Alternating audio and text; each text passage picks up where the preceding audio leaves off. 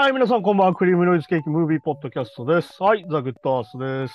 はい、今週はですね、一人会ということで、最近見た映画の話をしようかなと思います。ってことで、今週の映画なんですけど、はい、スーパーマリオブラザーズ・ザ・ムービーですね。はい、見てきたんで、その映画の話をしようかなと思います。はい、そんな感じで映画を見てきたんですけども、あれですね、めちゃくちゃ人が入ってて、俺は平日の昼間の回を見に行ったんだけど、結構人入っててね。あとまあ、え、上映時間がね、あの、1時間半なんで、本当にちょうどいい映画にもなると思うんだけど、まあ俺は本当に何度も言うように、2時間を切ってるだけで結構60点ぐらいの評価を出すぐらいの話なんで、まあ人間の集中力って大体90分しか持たないと言われてますから、ちょうどいいんじゃないかなと思いましたけどね。はい。本当にね、本当全面、えっ、と、イルミネーションが制作してて、えっ、と、ちゃんと、あれですね、任天堂が入って、そして、あれでしたね。なんかあの、監督あれなんだよね。ティーンタイターズっていうあのディズニーチャンネルでやってた、カートゥーンネットワークだっけ？やってたアニメを作ってた人たちなんで、なんかまあノリ的にはそういうのもあるし、でもちゃんと本当にマリオになってましたね、今回のはね。まあだからなんだろうな。あの前の昔の実写版のマリオみたいなことにはなってなかったですね。うん、本当まあまあマリオで。まあだから、なんだろう。言うなれば、任天堂64以降のさ、3D になったマリオの綺麗なアニメーション版って感じでね。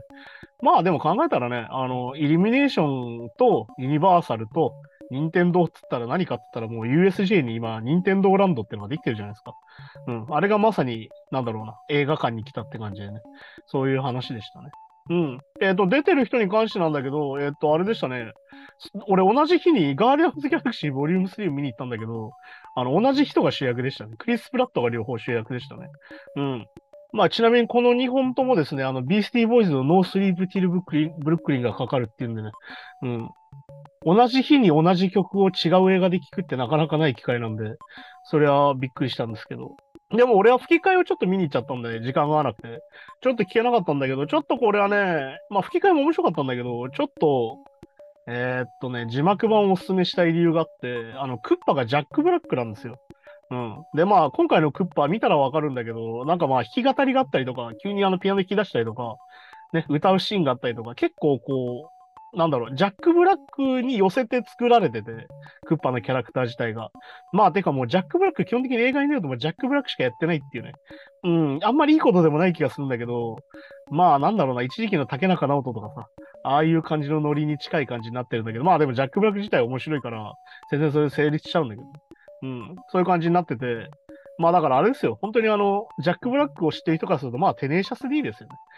うん、ジャック・ブラックがやってるその二人組のアコースティックユニットみたいなやつがあるんだけど、まあなんだろうな、あの、すげえ演奏上手で、歌もめちゃくちゃ上手なんだけど、あの歌くだらないっていうね、そういうことをやってる、えっ、と、グループをジャック・ブラックやってるんだけど、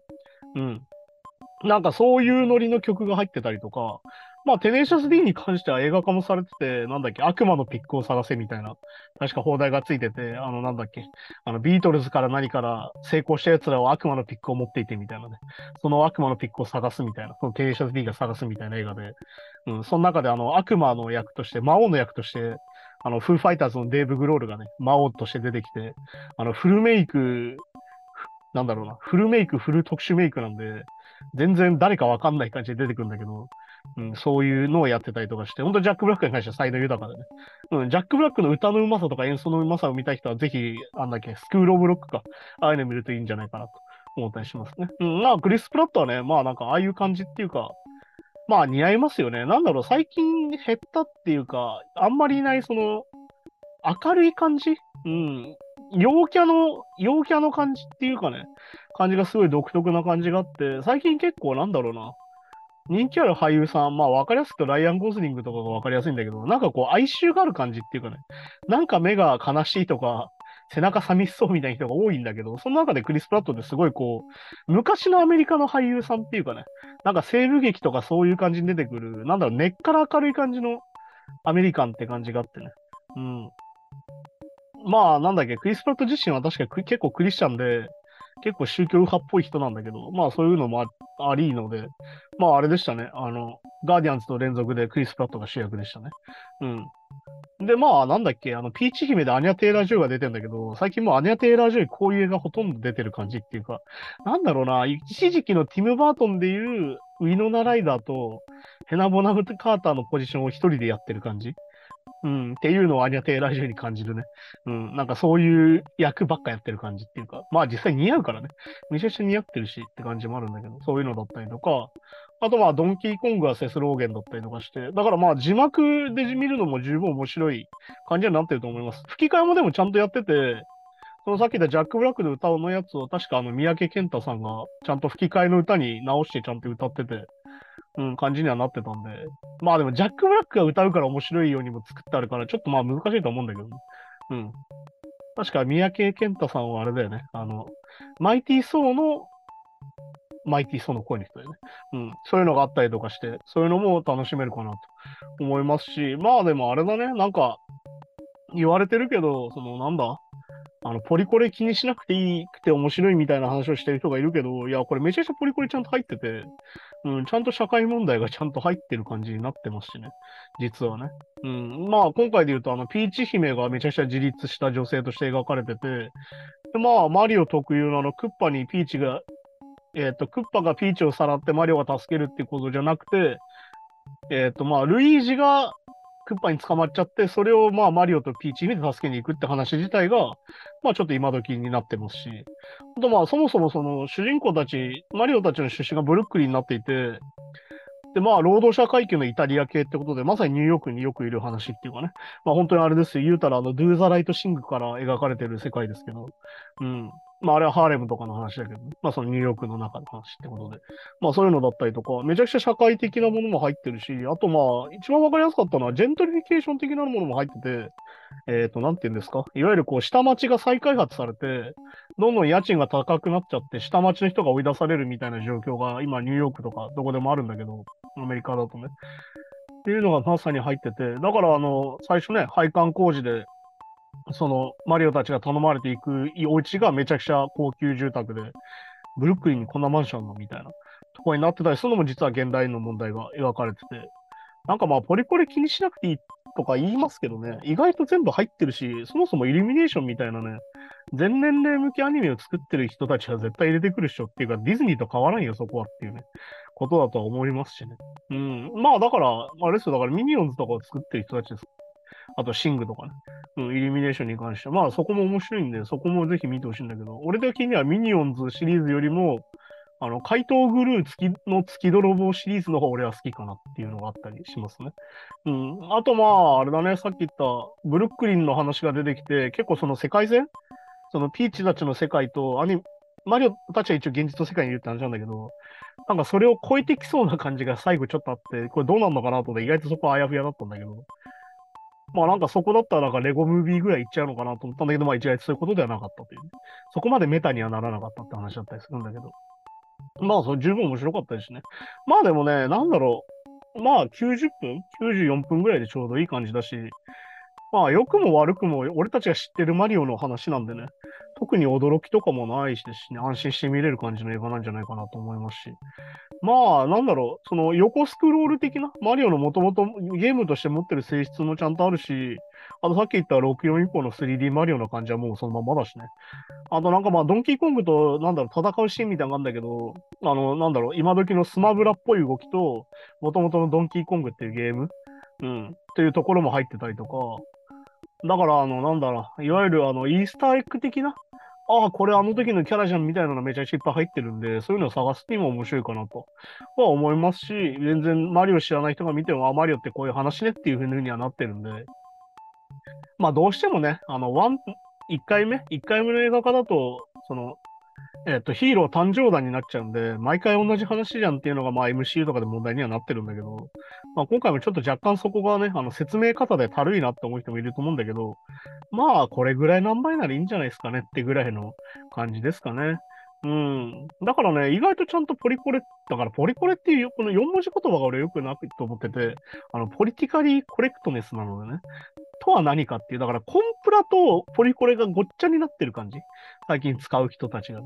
うんって感じしてて、俺はだからその4文字言葉を使う時点で実はちゃんと分かってないんじゃないかなと思ってしまったりしますね。うん。コンプラとポリコレは違うので、うん。っていうところだったりするかね。あとね、映画の中の話をするとね、あれでしたね。あの、音楽も結構良くて、まあ当然あのマリオのテーマも当然オープニング流れるんですけど、いわゆるこう劇中でね、なんだろうな、こう、これ見よがしにそのままのバージョンがかかるんではなく、ちゃんとアレンジされたバージョンがかかってて、うん、それはすげえ良かったですね。なんかこう、あれじゃん？原作ありきのやつってさ、原作の大事なとこやらなかったりもするじゃん。あ、この曲かかんねえんだみたいなのもあるんだけど、今回はあのマリオはちゃんと全部やってましたね。うん。で、ちゃんとこう、アレンジされて、それ用の音楽になってて、例えばなんだろう、えっ、ー、と、レインボーロード走ってる時とか、いわゆるそのマリオカートの音楽にもなったし、あとあれだね。あの、スターを撮るってとこなんだけど、ちゃんとそこもスターの音楽になってましたね。俺、あの、キノピオのね、あの、ちょっと頭のおかしい人っぽい感じとかもすげえ好きでしたね。うん。あの感じすげえ好きだし、あと、まあ、あとあれですよ、マリオカートをするシーンが出てくるんだけど、あれもすげえ好きでしたね。だからね、そういうところはね、めちゃくちゃなんだろう、ゲームのところをやってる感じですげえ楽しかったしね。うん。あ、だからマイケル・キーが確か、キーガン・マイケル・キーがあれなんだよね。あの、ピノピオの声をやってるんだけど、あれですよ、あの、ジョーダン・ピールと一緒に、うん、やってた人ですよね。確か、キンピール賞っていうのを確か、キンピールか。キンピールっていうそのコメディセントラルでやった番組をやった人ですね。うん。あの、ジョーダン・ピールはのノープとかの監督の人ですね。もともとコメディアンだったね。そういうのだったりとかして、めちゃくちゃまあ、なんだろう、間口は広い感じなんでね。誰が見ても面白いんじゃないかなと思いますね。うん。まあ、あとあれですよ。あの、なんだろう、マリオカートと同時に、あの、俺はディディーコングレーシングを感じてね。あと、ちゃんとディディーコングも出てきますしね。そういうのだったりとかして。うん。まあ、全然面白い映画でしたね。でもまあ、これに関して言えばね、なんだ、あの、柳下さんが叩かれててさ、映画評論家のさ。うん、なんかね、別に、なんだ、俺からすると、その、柳下さんのもともとのどういう映画を評価するかっていうことを考えれば全然わかるし、ああいう評価の仕方がね。そしてなんだろう、なんか既視感があるなと思ったのは、あれだよね、あの、ベビーメタルをあのピーター・バラカンが何て言ってたかみたいな話。うん。でもなんだろう、もともとピーター・バラカンを知ってたらお前褒めるわけねえじゃんみたいな ところだったりもするから、それは別にその人たちの映画の見方とか、それはへよ、てか評論ってそういうもんだし、なんだろう。なんかね、それをなんか批判してるツイートを見たんだけど、なんかさ、宣伝屋と間違えてないかなと思って、なんかそのファンが評価してる映画をけなすのかみたいなことを書いてたけど、いや、その人、その映画評論家の人がどう見るかが映画評論家って大事で、映画をね。うん。なんか売れてる映画を褒めてるから正解で、なんかみんな褒めてる映画をけなすのはなんかただの、なんだろう、逆張りだみたいなのは違うよなと思ってて。うん、この人が評価する映画っていうので俺たちは評価するし、うん、この人が評価しない映画なんだなと思っても見に行くから、そもそも批評みたいなもの分かってねえよなと思ったりはするかな。うん、なんかね、うん、いや、勝ち馬に乗るのは別に評論じゃないからね。だから最近のそのロットントマトとかのそのなんだ、あのポップコーンメーターとトマトメーターがずれるみたいなのよくあるけど、うん、それは別に、いわゆるさ、そのマリオもそうだけど、ファン向けに作ってますから、それはファンは喜ぶでしょ、みたいな。だけど別にファンじゃない人から見たらどう思うよ、みたいな話ですからね、結局ね。うん。まあだからね、えー、だから今回のマリオを楽しく言えば非常にゲームのマリオを再現できてるし、まあ、悪い方をすればはっきり言ってゲームの、ゲームできないマリオ、操作できないマリオだよなって思ったりもするから、それは別に表裏一体だし全然成立する話だしね。まあだからよくあるあれだと思いますよ。あの、なんか自分の好きなものを誰かに否定されたときに、なんかそこにめちゃくちゃ怒る人いるじゃん、最近。うん。いや、そこは別に気にしなくていいと思ってて、自分が好きなものはね、どんなに相手がけなそうが好きっていうスタンスの方が俺は大事だと思ってて、うん。なんだろうな、自分の好きなものがみんなに認められたいみたいなものって別に自分の好みと実は関係ないからね。ああ、別に自分が褒めてるものがすごい評価されたからって別に俺たちが評価されたわけじゃないしね。うん。なんか、そこがごっちゃになってる人がすげえ多いなって最近すげえ思うし、そこをごっちゃにしちゃうと結構しんどくなるんじゃないかなと思ったりしますよ。うん。それこそなんだろうな。俺は結構そのスタローンとかシュワちゃんが好きなんだけど、めちゃくちゃ馬鹿にされてるしね。うん。だけど別にそれは全然気にならないし、うん。ね、俺が好きなスタローンは別にそれで相手がすげえけなすからそのスタローンがいなくなっちゃうわけじゃないしね。うん。なんか、そこは結構自分をしっかり持って生きた方がいいんじゃないかなと思いますよ。うん。てか、みんなが褒めてるからいいなんてのは嘘だし、ね、うん、賛否両論ないとそもそもダメだなと俺は思うから、好きな人もいるし嫌いな人もいるしっていうぐらいがいいんじゃないかなと思いますよ。うん、みんな褒めてるから俺も褒めなきゃみたいなのって別にね、そんなの別に自分の評価でも何でもないからね。うん。っていうとこだったりしますかね。だから本当に、あれですよ、あの、一日にね、あの、違う映画を見て同じ曲を聴くっていういうような体験をしましたね。はい。そんな感じで、はい。じゃあこんな感じで今週もありがとうございましたですかね。はい。だからね、まあゲーム映画っていろいろあって、まああれじゃないですか。あの、実写版マリオとかもね、俺あの、レンタルで借りてみてびっくりした記憶がありますよ。全然マリオじゃねえっつってね。うん。だけどまあ逆に言うと全く違うものとして楽しめたし、まあ当時どうやって見てたかそもそも覚えてないけど、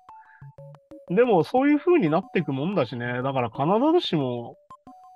ゲーム通りにやったらいいのかっていうのはまた違うし、だから原作通りにやったから映画が面白いかって言ったらそんなことないしね。だから日本のアニメの実写化とかで思うのはただのコスプレ大会だよなと思うし。